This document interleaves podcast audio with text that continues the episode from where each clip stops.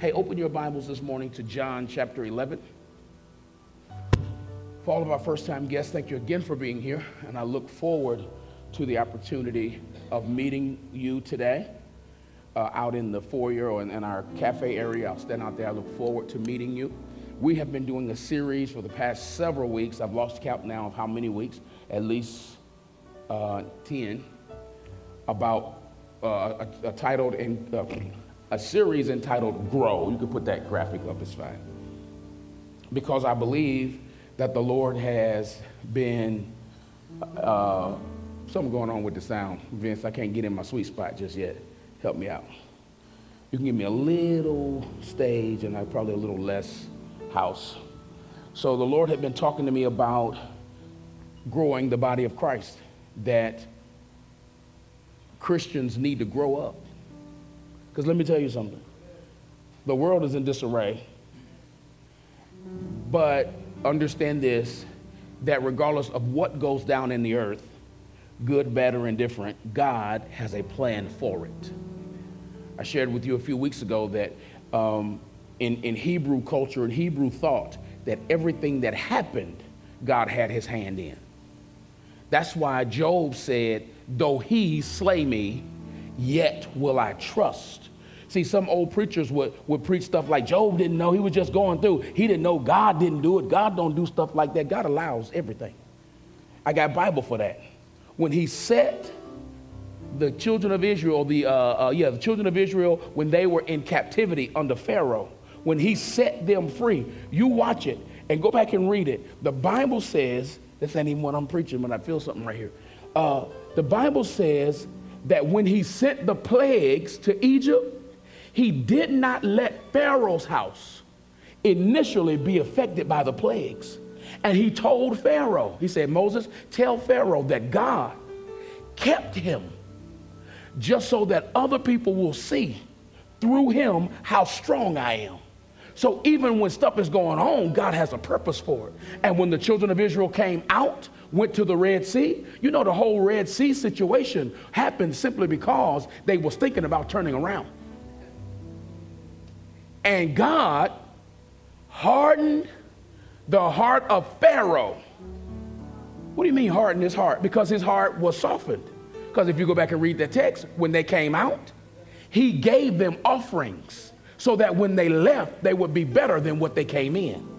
Y'all don't hear me. Because when God delivers you, he makes you better. See, many of us don't want to go in, but we don't understand that when I go in, God makes me better when I come out and they came out richer than they, when they went in, but they thought about turning around. And God says, Hey, Pharaoh, ain't you mad at them? Ain't you mad at them for leaving? I know you gave them offering and everything, but aren't you mad? Go get them. God pushed him to chase the children of Israel. So that when they got to the water and they thought about turning around, remember they was mad at Moses. We had all the food we need in captivity. You brought us out here in freedom to die. Maybe we should go back. And God says, No, no, no. Pharaoh, go get them. And so they came in between a rock and a hard place because God caused the enemy to chase them. And you got to understand that sometimes in Hebrew thought, they say that God is in control of everything and he uses the devil as a fan in the flames of your life. I tell you what, though, I'm okay with being hot as long as I know that the fanner is on my side. Because the fanner knows how much I can take. That's enough. Let it die down. All right, here we go again. Oh, that's enough. I don't want him to let go. God has a purpose for everything. But as the body of Christ, we need to grow up so we can understand that the stuff that's happening in the earth today, maybe God allows it to happen to push those who need Him to His house. And if everybody in his house is on bottles, then the babies that really come will never grow, they'll die. You can't keep being a baby when you should be a toddler. You can't keep being a toddler when you when you should be whatever's next. What's next? An adolescent, which I don't like. I don't like adolescents. We're the only, you know, you know, us in Europe are the only cultures that uh, have adolescents. In the bush of Africa, when you're 12, you're a man. There is no 13 to 25 to figure out life. That's just in, that's just in our culture, in the North culture, northern, uh, in, our, in the northern hemisphere. That's just our culture. You understand what I'm saying? Every other culture says, hey, you're a man now. You don't get a chance to play with life and say, I don't like that. No, I don't like that. I don't like that. You don't get that when you turn 12. They bar mitzvah you, kick you into manhood. Go find your wife, have some babies, get a job. Okay, anyway, let me, let me. So we're talking about growing up. That's just our culture. Our culture gives to, we're laxed on stuff we shouldn't be laxed on, and rigid on stuff we shouldn't be rigid on.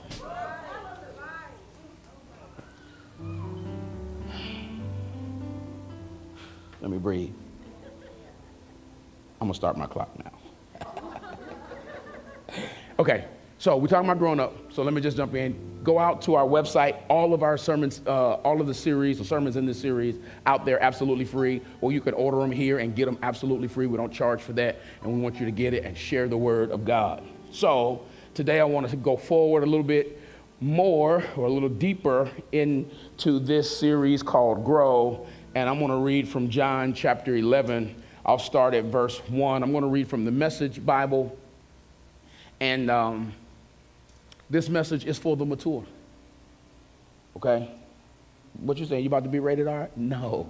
But it's a concept. You got to get this concept. So let's read. So I want to take chunks of this text. There's a lot of reading, and I want to read it all at one time. We'll just take chunks and kind of uh, dissect it as we go. And it reads 11:1, the Gospel of John. A man was sick, Lazarus of Bethany, the town of Mary and Martha uh, Mary and her sister Martha. This was the same Mary who massaged the Lord's feet with aromatic oils and then wiped them with her hair. It was her brother Lazarus who was sick. So the sisters sent the word to Jesus Master, the one who you love very much, so very much, is sick. When Jesus got the message, he said, This sickness is not fatal. It will become an occasion to show God's glory by glorifying God's Son. Verse 5 goes on to say, Jesus loved Martha and her sister and Lazarus. But oddly, when he heard that Lazarus was sick, he stayed on where he was for two more days. After the two days, he said to his disciples, Let's go back to Judea. So far, our scripture reading this morning. I want to talk to you uh, this morning from this thought God's delay equals my development. God's delay equals my development. One of the hardest things to do is wait. One of the hardest things to do is to wait. I planted some uh, green peppers, bell peppers in my little yard, my little garden, a long time ago, earlier this summer. And uh, I got like one or two off of it. And you know, I was mad at, at, at uh, Home Depot because I was like, y'all keep selling me deflect, defective uh, vegetation. Surely I should get more than two bell peppers off this plant. Well, the problem is the ground is very much fertilized. And I mean, I even use uh, uh, Epsom salt because it's good for your plants. So y'all, y'all know that dish. Epsom salt good for your plants. It ain't just good for your sore ankles and knees for you to soak in. It ain't just good for when you're backed up. It's good for your plants too. so anyway, you know, I, hey, but I got two good bell peppers from it. I was cool. I was down. I mean, I just like walking outside, being able to pick my own food. Talking about organic, that's a good feeling, man. That's a really good feeling. And so, uh, but as I thought it was finished, I start seeing more grow. got about five of them growing right now. And I was like, wow, I thought it was over. Holy Ghost said, no, you just didn't want to wait. You wanted it when you wanted it. You was tired of watering it. You was tired of watching it. You was ready to eat its fruit. So you satisfied with two pieces when I had a bushel for you. I could be finished preaching right here, right? Yeah. And so then the other day I was sitting outside and a gust of wind was blowing and I had, uh, there was some laying, uh, hanging and I'm thinking I'm gonna let them, I'm gonna, you know, now I'm trying to be patient now. I'm gonna let them be. I'm not gonna pick them. And so what I went and I put the, uh, the tomato thing over it so they could have good support and, you know, all of that. And so when the gust of wind came, it blew my uh, umbrella over and it brushed up against the pepper plant. And two of them fell off, two of the big ones that I thought, man, I'm gonna let these grow a little bit bigger. But the other ones didn't fall off. And I said, man, I hate that these fell off because I was gonna see how big they were gonna grow. And the Holy Ghost says to me again, said, that's your problem. You want stuff to stay when I'm ready for it to move. It was time for you to take it but you didn't want to take it because you had your own agenda. But it was so easy that as soon as it brushed up against it, it fell off because they were ready. You just didn't know. And you run the risk of losing the fruit when you're not discerning enough to know when it's time to pick the fruit. You understand what I'm saying? So, anyway, why was I telling y'all that? I, Oh, patience. We don't want to wait. There you go. Thank you so much. Because all of that is a sermon in and of itself. You know what I'm saying? It's just all sermons. And it just, when I'm outside, I just see so much stuff. And I'm like, oh, I could preach that. And I could preach that. Because I believe that creation is preachable. Amen. Life is a preachable, teachable moment. So, anyway, I said all that to say we don't like to wait. And the bottom line is this waiting ain't fun, but it is fundamental crucial. Okay? Waiting is frustrating, and oftentimes it is disgusting, but it is developmental. When you go through the text of Scripture, we find people who had to wait for many years. Here's some Joseph waited 13 years after God gave him the vision that everybody was going to have to bow down to him you know, the vision that took him through all that drama in his life, it was 13 years. Let me tell you something. Our instant society really makes it hard for God to be God in our lives. Because instant society says you got to have it now. And when the age of the microwave came in, baby, it is over. You know what I'm saying? Because everything is microwavable. Then they started them steamables, vegetables. You don't have to cook a vegetable. You just put every vegetable you want, just pop it in the microwave. That mean they're good. I mean, you can't deny that it works. But it, it, it is for our consumption, but the whole mindset of microwave living is not for the human.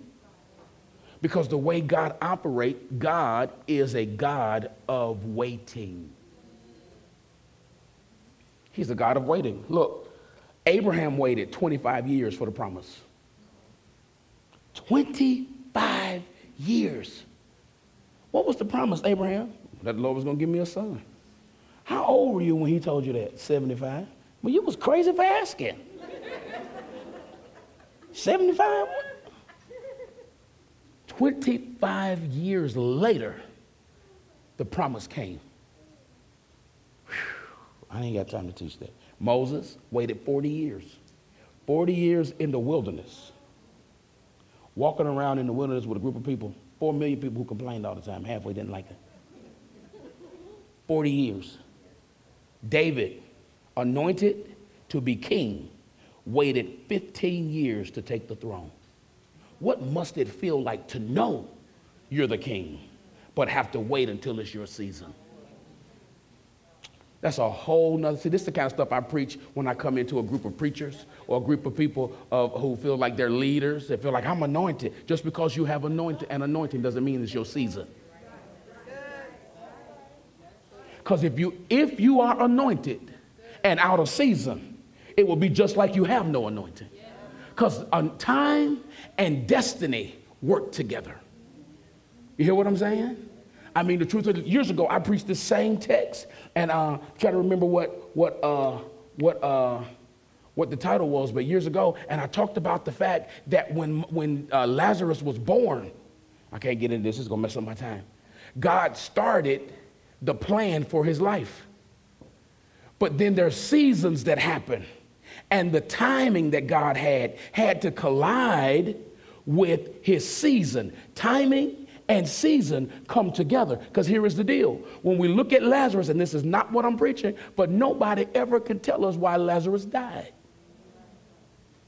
They don't even talk about it. We know people who died because they had scurvy or they had uh, uh, leprosy and all of that kind of stuff, and stuff will fall off. With Lazarus, I believe that Lazarus was diagnosed with a thing called purpose. Because if you let it, purpose will kill you if you deal with purpose correctly. See, people think that purpose is supposed to make you rich, purpose is supposed to kill you because you're supposed to receive the purpose that God has for you and not one that you have called out for yourself. That ain't what I'm preaching. So, anyway, Lazarus dies, y'all. God is a God of waiting. And what we see in this text is that it opens up with these two sisters and this guy, Mary, Martha, Lazarus. Very famous, but I like them because these people are really like family to Jesus. Because what we understand about Jesus is that the Son of Man has no place to lay his head. So Jesus was a traveler. Okay? Don't get me wrong. He was not without money, he was a traveler because he was a carpenter. So he had a trade. Okay? This is another thing I would be preaching to preachers. Quit getting off your job when it ain't time. Because Jesus raised the dead and had a job. All right. Whole nother thing. So, uh, man, I don't know. We're in trouble tonight. We're in trouble today. I got to get out of here. Tim, you're going to have to help me get out of here on time. Okay. So, Jesus comes on the scene in this particular pericope because the sisters say that their, their brother is sick. And so they send word to Jesus hey, go tell Jesus that Lazarus, and I love the way they do it, whom he loves, is sick okay? Because there's a lot of people named Lazarus around in that time. So let's not get it twisted, lest he be too busy. They wanted to leverage their relationship with Jesus and say, hey, Lazarus, your boy. No, and literally, that's it. The word love, this is not agape love. Okay, this is phileo love, which is an intimacy, which says, You my road dog.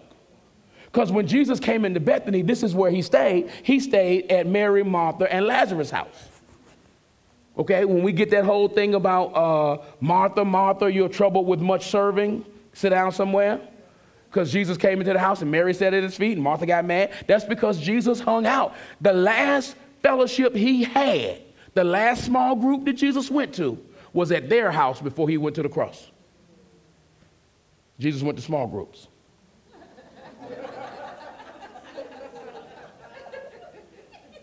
I just want to talk to the Christians who don't ever go to small groups, who don't want to come out to Wednesday night Bible study, don't want to do nothing but come to church on Sunday.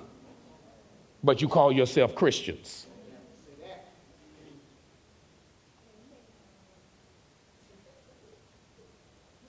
Just letting it breathe.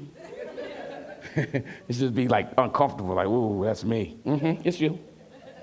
Let's sit here for a minute because you want to keep having all his scriptures and all his sayings and you know, you got a picture of him in your house, whether he's black or white. I don't know, it don't matter. But you got a picture, you call it Jesus. But you don't act like him.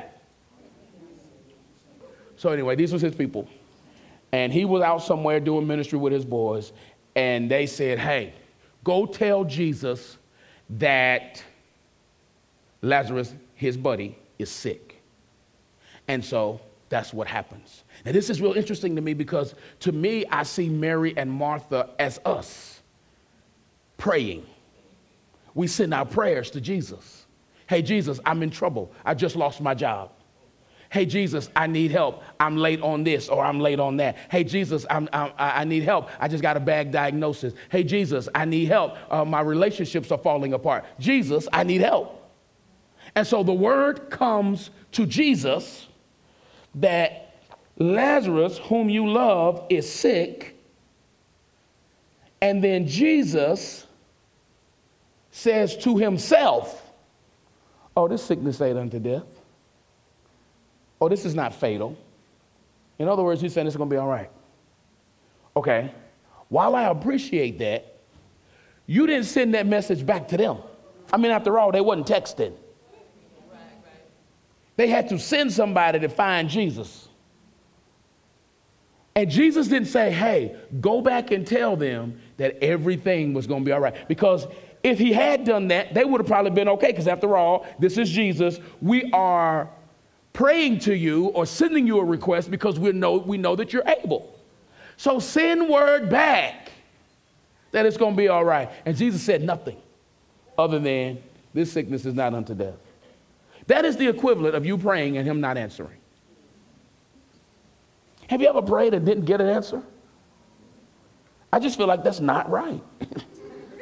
it is not right for me to talk to you and you not answer. It is so frustrating. my mama used to do the same. My mama and my dad would do the same thing to me. Mama, can I go to uh, can I go to the mall? She was just like, I never said nothing. Mama, can I go to the mall?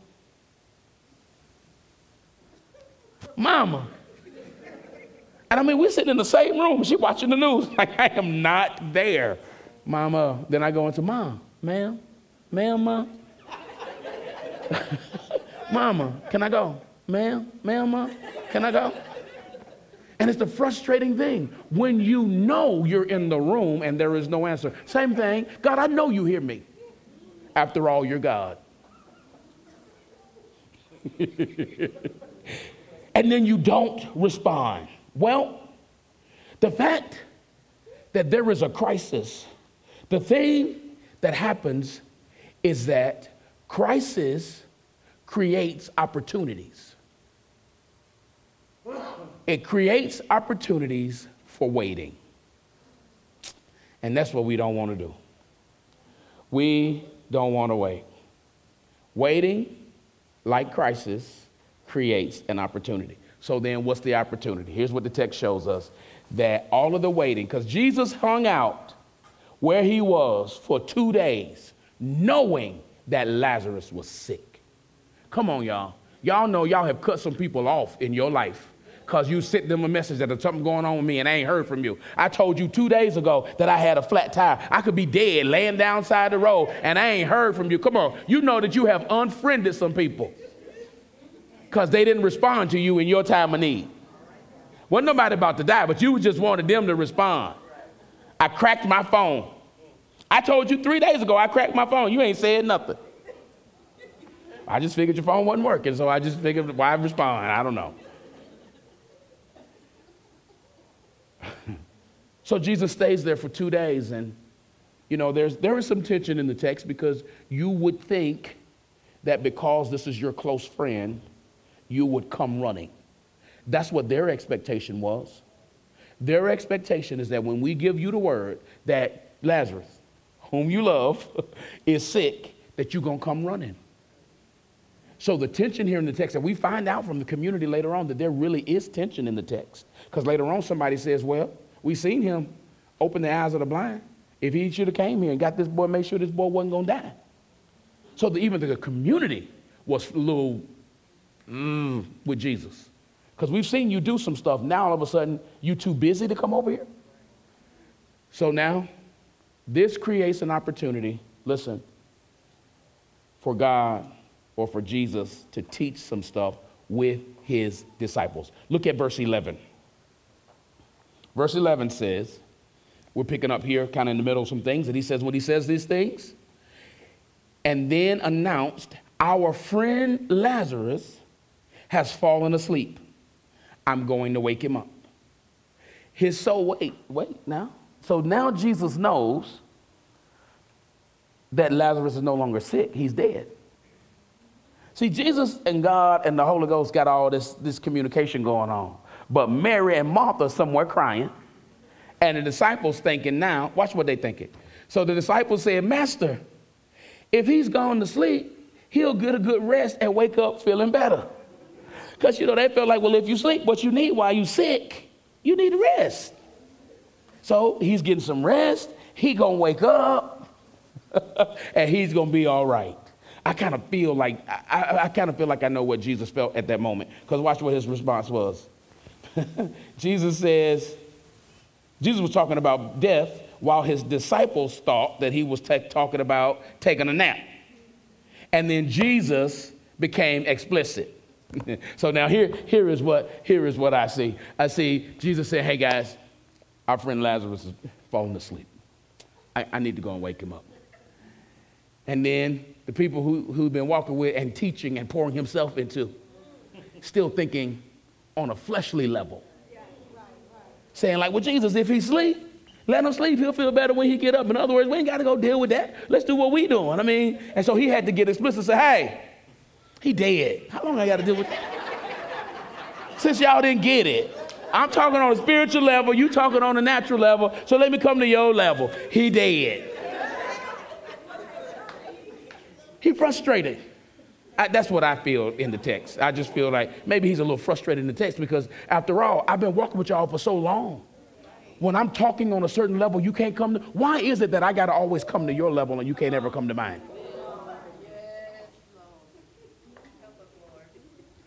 You see?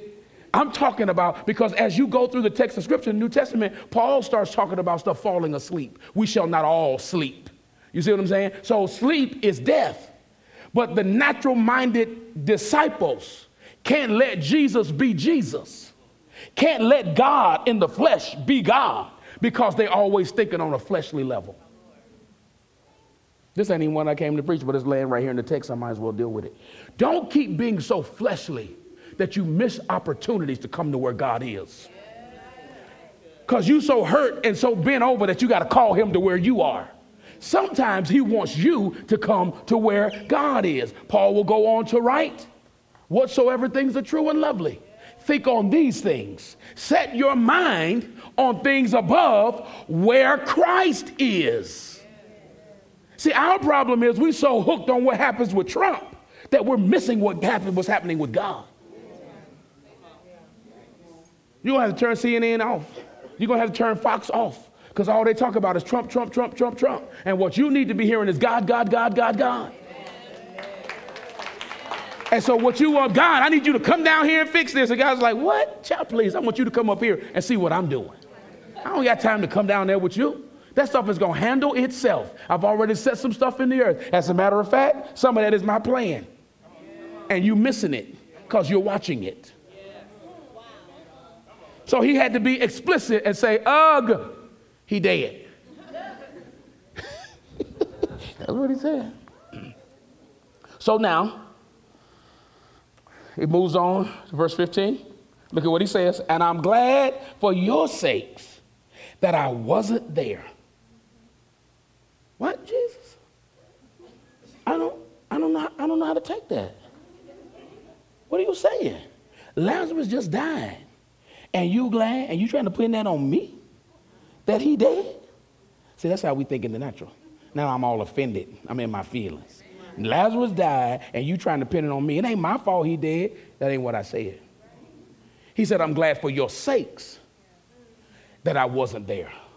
Because what's about to happen is going to benefit you. What are you saying? He says, I'm delaying Mary and Martha so I can teach you some stuff right here. Oh, God. Sometimes you can't understand his ways. And I'm getting to the place where I just stop trying to understand and just go with the flow. Because my friends over there crying their they eyes out because they lost their brother. And you are on a teaching assignment with us. Look at what he says. He says, uh, so then he goes on. He says, I'm glad for your sakes that I wasn't there. Because you are about to be given new grounds for believing. Now let's go to him. Then Thomas says, uh, the one called twin, says uh, to his companion, Let's go. Let's go die with him. Which also says now, they still don't understand what's going on. So let me back up. Before Jesus left Jerusalem, Bethany area, they tried to kill Jesus. So what Thomas said to him was, or some of the guys says, hey, we don't need to go back there right now because you know the last time you were there, they tried to kill you. We don't need to go back.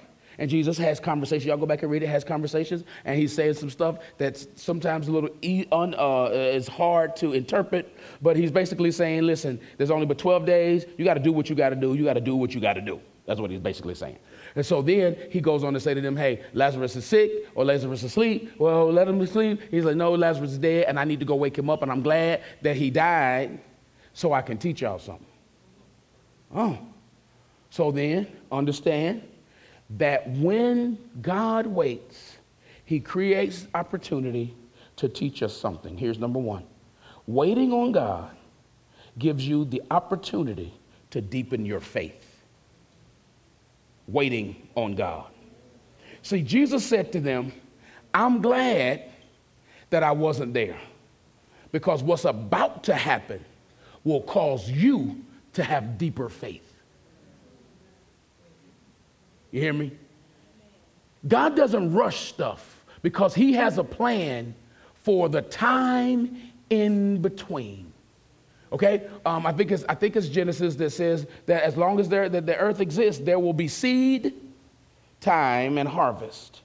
Seed time and harvest. And see, people read that as seed time, meaning a time to sow seed. I believe that reads there will be seed, there will be time, and there will be harvest.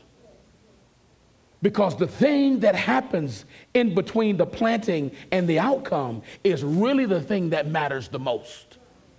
I found that out in my little gardening because on, on the seasons that I travel a lot and I'm not there watering my plants, I don't get the return on investment.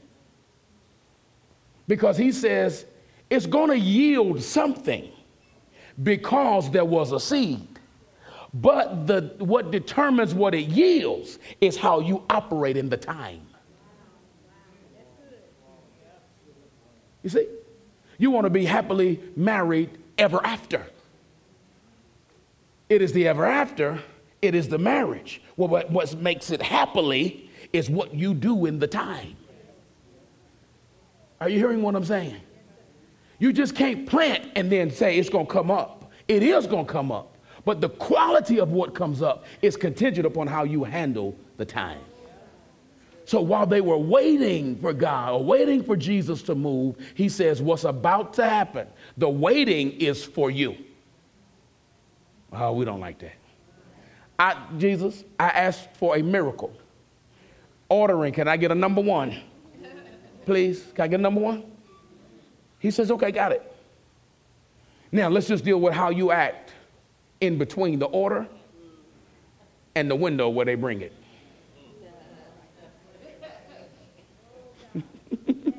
That's the way it works. That's the way it works. How you going to deal with that?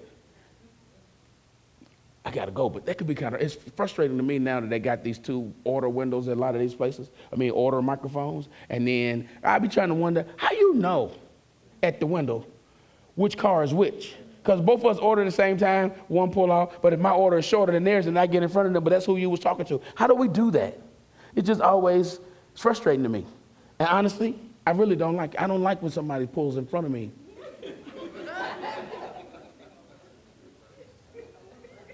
I hate it. But what I don't know is that I don't know what their software is, what they're working with in there. I don't know how they tell what they tell. They get it right. I just don't know how. And so the hard part is not knowing while waiting. So what you got to do is trust that when you give the lady at the first window your money, that the second window is going to get it right. That's the trust factor. Because it ain't like, you know, you handing it to me and I'm paying you at the same time, the exchange. No, now with them two windows, it is, I'm going to trust y'all. See what I'm saying? Because we don't know how it works. But this whole waiting thing is the same way. God, how I act, listen, while I'm waiting is the contingency, or it is the same, I should say, as uh, paying. Okay, that's faith. Faith is the exchange in the heavenly or in the spiritual, like money is in the earth. Y'all with me? Oh, this is okay. All right, I'm pushing on. Y'all getting tired. So, look, it is how you wait, how you trust that determines what's going to happen at window number two. You see what I'm saying? Because if you cut up too bad in that, in that line, when you get to window number two, they're going to be like, here, just take your money back. We don't, we don't want to fool with you. Or you may have some added stuff to your. Okay.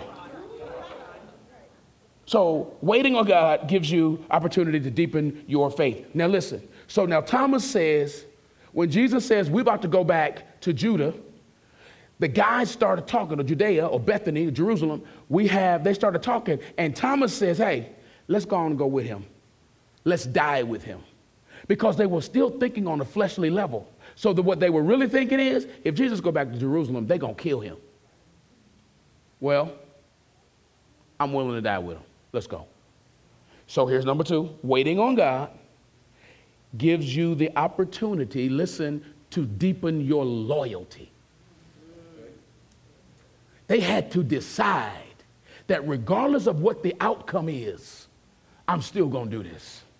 See, that's what happens when you have an expectation or a prayer through to God and you don't know how He's going to answer, but you have to decide, though He slay me, yet will I trust in Him. Deepens your loyalty when you're waiting on God. Am I going to stay here? Am I going to do this? Or am I going to go to somewhere comfortable. When we, uh, when we started doing mobile church, we lost a few people, not many, but we lost a few. And we lost a few, I, I feel like, because, you know, you want to come to church to worship. You don't necessarily want to come to church to work. But coming to church to work, setting all this stuff up every week, deepens your loyalty. Coming just to worship deepens your comfortability. You know what I'm saying? That's, that's, that's the whole thing. People that come set up never have to tell me I'm loyal. When you beat me here and still stay through service and still break down, I know you're loyal. God allows us sometimes to hang out in between the ask and the answer just so you will have time to deepen your loyalty. Because when your loyalty is deepened, you'll say, regardless of the outcome, I'll still believe. See, that's maturity. You hear me? That's maturity. And you never, oh, okay, let me go. Let me keep going. I'll get to that one in a minute. Now, he moves from teaching this lesson to the disciples and he heads back to Bethany where Mary and Martha is. And so now we find that he also teaches the same lesson, this whole waiting thing, what happens in waiting, to Mary, Martha, and their community. So let's go at 17. When Jesus finally got there, he found, uh, he found Lazarus already four days dead. So he stayed where he was two days. And then it obviously took him two days to get to where he was going. So listen, I don't care how you slice that, Jesus was intentionally late. You want to talk about you want to talk about a, a, a grand entrance. Dude, he was more than fashionably late. He was intentional. Now, some theologians say he had to be late because what they believed back there in that time was that uh, uh, a spirit didn't leave the body until after four days, or till four days, spirit is gone from the body. So, in other words, if there was going to be really a miracle, he needed to wait to make sure everybody knew that it was a miracle and there was no questions like, nah, Lazarus what really did. You know, he was just asleep, right? He was just in a he was in a coma. And they done buried that man, and he was in a coma. Now he's out of the coma, and Jesus taking credit for it. Jesus like, we're not even going down like that. Ain't gonna be no question that this is me. Four days late. So watch verse 18. Bethany was near Jerusalem, only a couple of miles away, and it says, uh, verses, and many of the Jews were visiting Martha and Mary, sympathizing with them over their brother.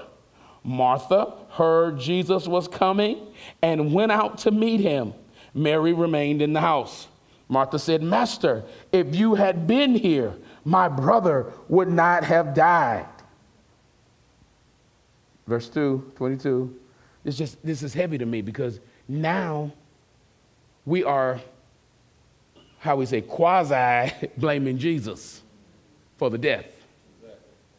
But it also told me, this also tells me the level of your faith.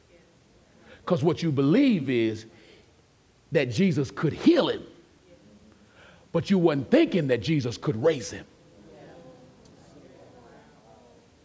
So I called you while he was alive, because I got faith for you for the living.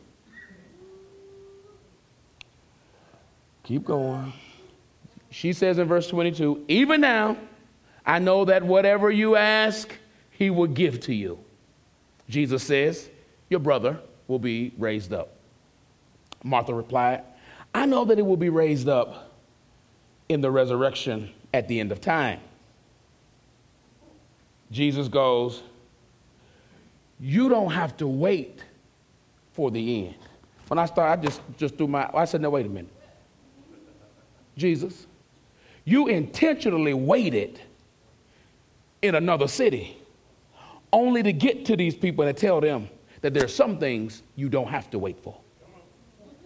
God says there are some things you have to wait for, but in the middle of your waiting, there are some things you don't have to wait for.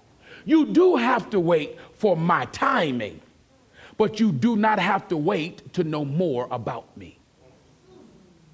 So then, point number, whatever point this will be for you. Three. Waiting on God, listen, gives us the opportunity to reveal our faith. Now, watch. We first get it revealed because we understand that she believes that he can heal, but she ain't convinced that he could raise from the dead. Faith revealed. But she goes on to say, even now, I know you can ask God, He can give you whatever you ask Him. So now I find out that you still do have faith. Even though you hurt, disappointed, might be mad, you broken, my brother is dead, you could have fixed this, Jesus. We didn't have to go through this. She says, but even now, I know you still got this. And sometimes God allows you to wait so we can deal with the even now faith that needs to be developed in you. I know it didn't happen the way you wanted it to happen, in the time that you wanted it to happen, in the season of your life you wanted it to happen. But can you say, even though that didn't happen, even now I know you still can? See, that takes maturity. Come on. It takes maturity to say, even though you didn't heal my mama, I know you can heal my best friend's mama. Even now. Come on. Even now. I know you couldn't help me save my house, but Lord, I'm praying for my coworker who's about to lose their house, even now. See, that's maturity. And God lets you wait for stuff in your life just so we can reveal, He can reveal your level of faith. Who do you want to reveal it to, God? I want to reveal it to God Himself.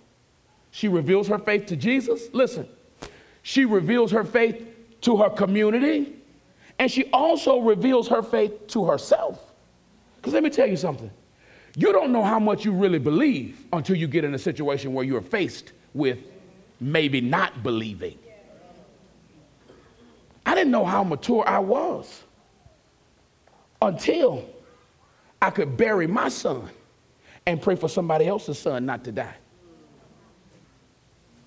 That's when I knew, oh boy, you might, you might have been growing. Because that ain't easy. You see? When, when you have to pray, heal my son, and you don't, but then you rejoice for others that their child get healed and raised up. That's when your faith is really revealed. And it's in that waiting process. It is the waiting. Why did this happen to me? I don't know. I, listen, wait for the answer. In the waiting process, you find how mature your faith really is. You lost your job, but they chose to keep your coworker. And you got to be like, hey, I'm excited for you. I'm glad that happened to you, and I'm going to pray that the company stays strong so they won't lay anybody else off. I'm glad they kept you. That's some maturity. But come on, real Christians ought to have that kind of faith. Because the truth of the matter is, I have to walk away like, okay, God, now you know what I'm really feeling. And I'm going to just say it this way maybe their faith wasn't, wasn't strong enough to handle a layoff. And I got to trust that maybe mine is. So I'm going to trust you that even now, you're still going to work this out. I told you this ain't for the babies today. This ain't for the babies. Come on, you, you gotta be you gotta be mature in your faith to celebrate somebody while you're losing on one end and they're gaining on the other. You know what I'm saying? You got to trust that God is in control of your journey, just like He's control in control of their journey. Because you got to be honest with yourself. Sometimes you try to figure out which God we talking about. Because they talking about, oh, child, God blessed me. He blessed me, and I went to the car dealership and got this car. That was God. And you know that you hiding your car in somebody else's garage because when people coming to get it. And you trying to figure out, which, now which God we talking about? Who we talking about? Because I'm waiting on God to, because I lost my job three months ago, and I'm waiting on God right now to try to help me keep what I got. And you telling me your God sent you over there? Who? What?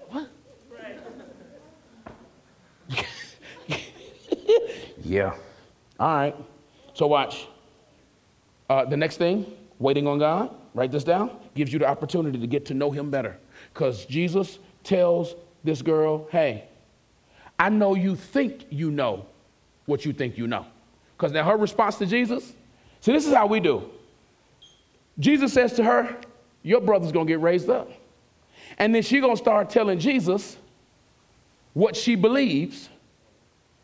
I know he's gonna be raised up. I know Jesus. I know he's gonna be raised up in the great resurrection. That's about your doctrinal stuff. You see, her doctrinal faith told her that there is a great resurrection that's going to happen. And Jesus says, Yeah, yeah, yeah, there is a great resurrection, but I'm trying to get you out of having this. I hated to say it this way because people have messed up this phrase for a long time, but this is where it's really applicable uh, that you are dealing with your religion. And I want to show you a different relationship. And the reason I hate that is because religion is not a bad thing.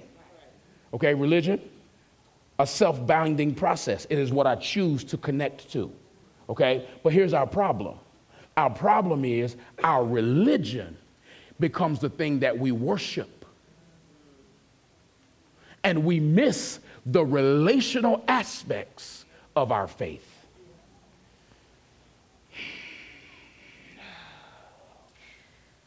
Don't say it. Don't say it, y'all. Okay.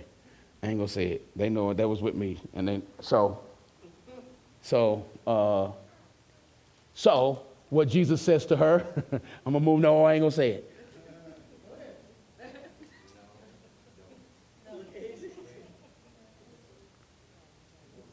What'd you say? Okay, I got too many people telling me no, I better not do it. Even, look, Mystique telling me no, and she don't even know what I'm gonna say. So I gotta trust the Holy Ghost. You got the Holy Ghost. I ain't gonna say it. All right. So, what Jesus is teaching her, she says, I know he's gonna raise up. And Jesus says, Listen, you don't have to wait for what your religion teaches you. Because of your relationship with me, I'll show it to you right now.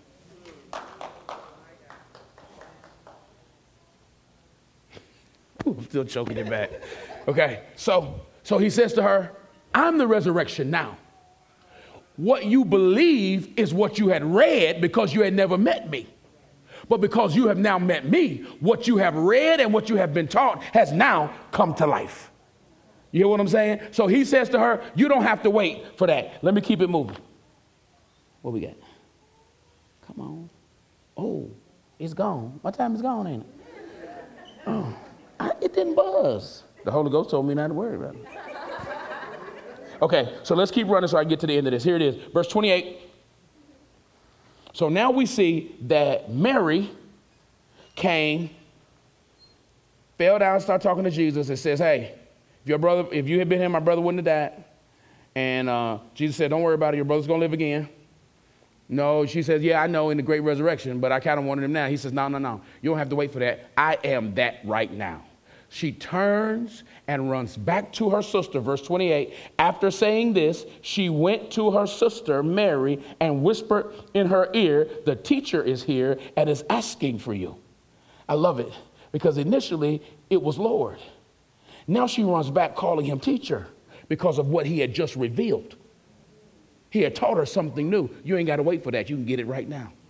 See, that's why you got to really understand and know who Jesus is so at the time he's speaking to you, you can receive what he is at that moment. Some moments he's healer, other moments he's Lord, some moments he's teacher. So she runs back and says, The teacher is here. it was the Lord that was here before, but now it's the teacher. Girl, the teacher want to see you. Now I struggle with all that because none of that is in the text. I, I, I, don't know why the writers forgot that. The writers never said, hey, go tell your sister I said, come here. Maybe she knew that, girl, you need to hear this for yourself. Jesus wants to see you. Go out there. So here we go. Verse 29. The moment she heard that, she jumped up and ran out to him. Watch this. Jesus had not yet entered the town, but was still at the place where Martha had met him. When her sympathizing Jewish friends saw Mary run off, they followed her, thinking she was on her way to the tomb to weep there. Mary came to Jesus, where Jesus was waiting. Oh, wait. So now we find that not only were the disciples waiting. Not only was Mary and Martha and the community waiting, now Jesus was waiting.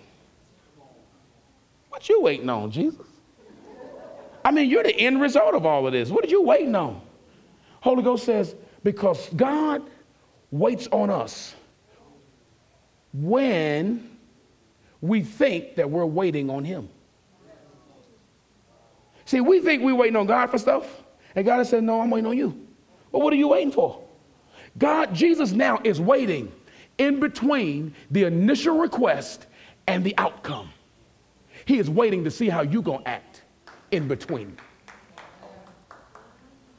Are you willing to run to him in between the ask and the answer? Or are you going to stay standoffish until he does? I've been praying for God for 14 years to help my husband and work on this marriage. I ain't going back to church until.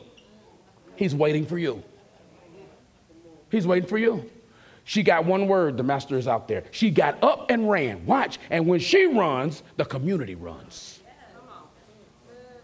So she runs to him and he's waiting. I love it. Because listen, God sent me here to tell some families today that you've been praying for some stuff to fix in your family. And he is waiting for you at the middle, directly in the middle of the ask and the answer. He's waiting to see how you going to handle this. Because we love to say, I'm waiting on God. I'm just waiting on God. I'm waiting on Jesus to come through. And Jesus sitting at the right hand of the Father talking about, you know, Daddy, you know I'm waiting on them, right? I mean, after all, we could have fixed this long time ago. This ain't nothing but a blink of an eye. I'm waiting on them. They not tithing, but they waiting on a miracle in their finances. I'm waiting on them. Come on, I'm waiting on them. They wait, they waiting for me to bless them with a house, but they won't clean up their apartment. I'm waiting on them. I'm waiting on them. They want a job, but they, they won't even get up past nine. They won't get up before nine to, to apply, and they waiting on me. I'm waiting on them. They've asked, I have the answer, but it's the middle that they won't get right. What do you mean? Because the middle of waiting, when we start talking about waiting between the answer or the question and the answer or the request and the answer, the waiting in between is not sitting like you're sitting right now. They that wait upon the Lord, shall renew their strength. They shall mount up on wings like eagles. They shall run and not be weary. They shall walk and not fall out. Why? Because waiting is not sitting. Waiting in the, in the Hebrew is the word to serve and to do. So waiting is not sitting, waiting is doing. And so as you are doing, you get strength. You see? That's why Jesus says, I'm not going to go all the way to her house. I'm going to wait right here and see if she's willing to put forth the energy to come to me. And the Bible says, not only did she come, she came and she worshiped. That word fell down. She fell at his feet, was like a, like a, a, a dog would lap up the water.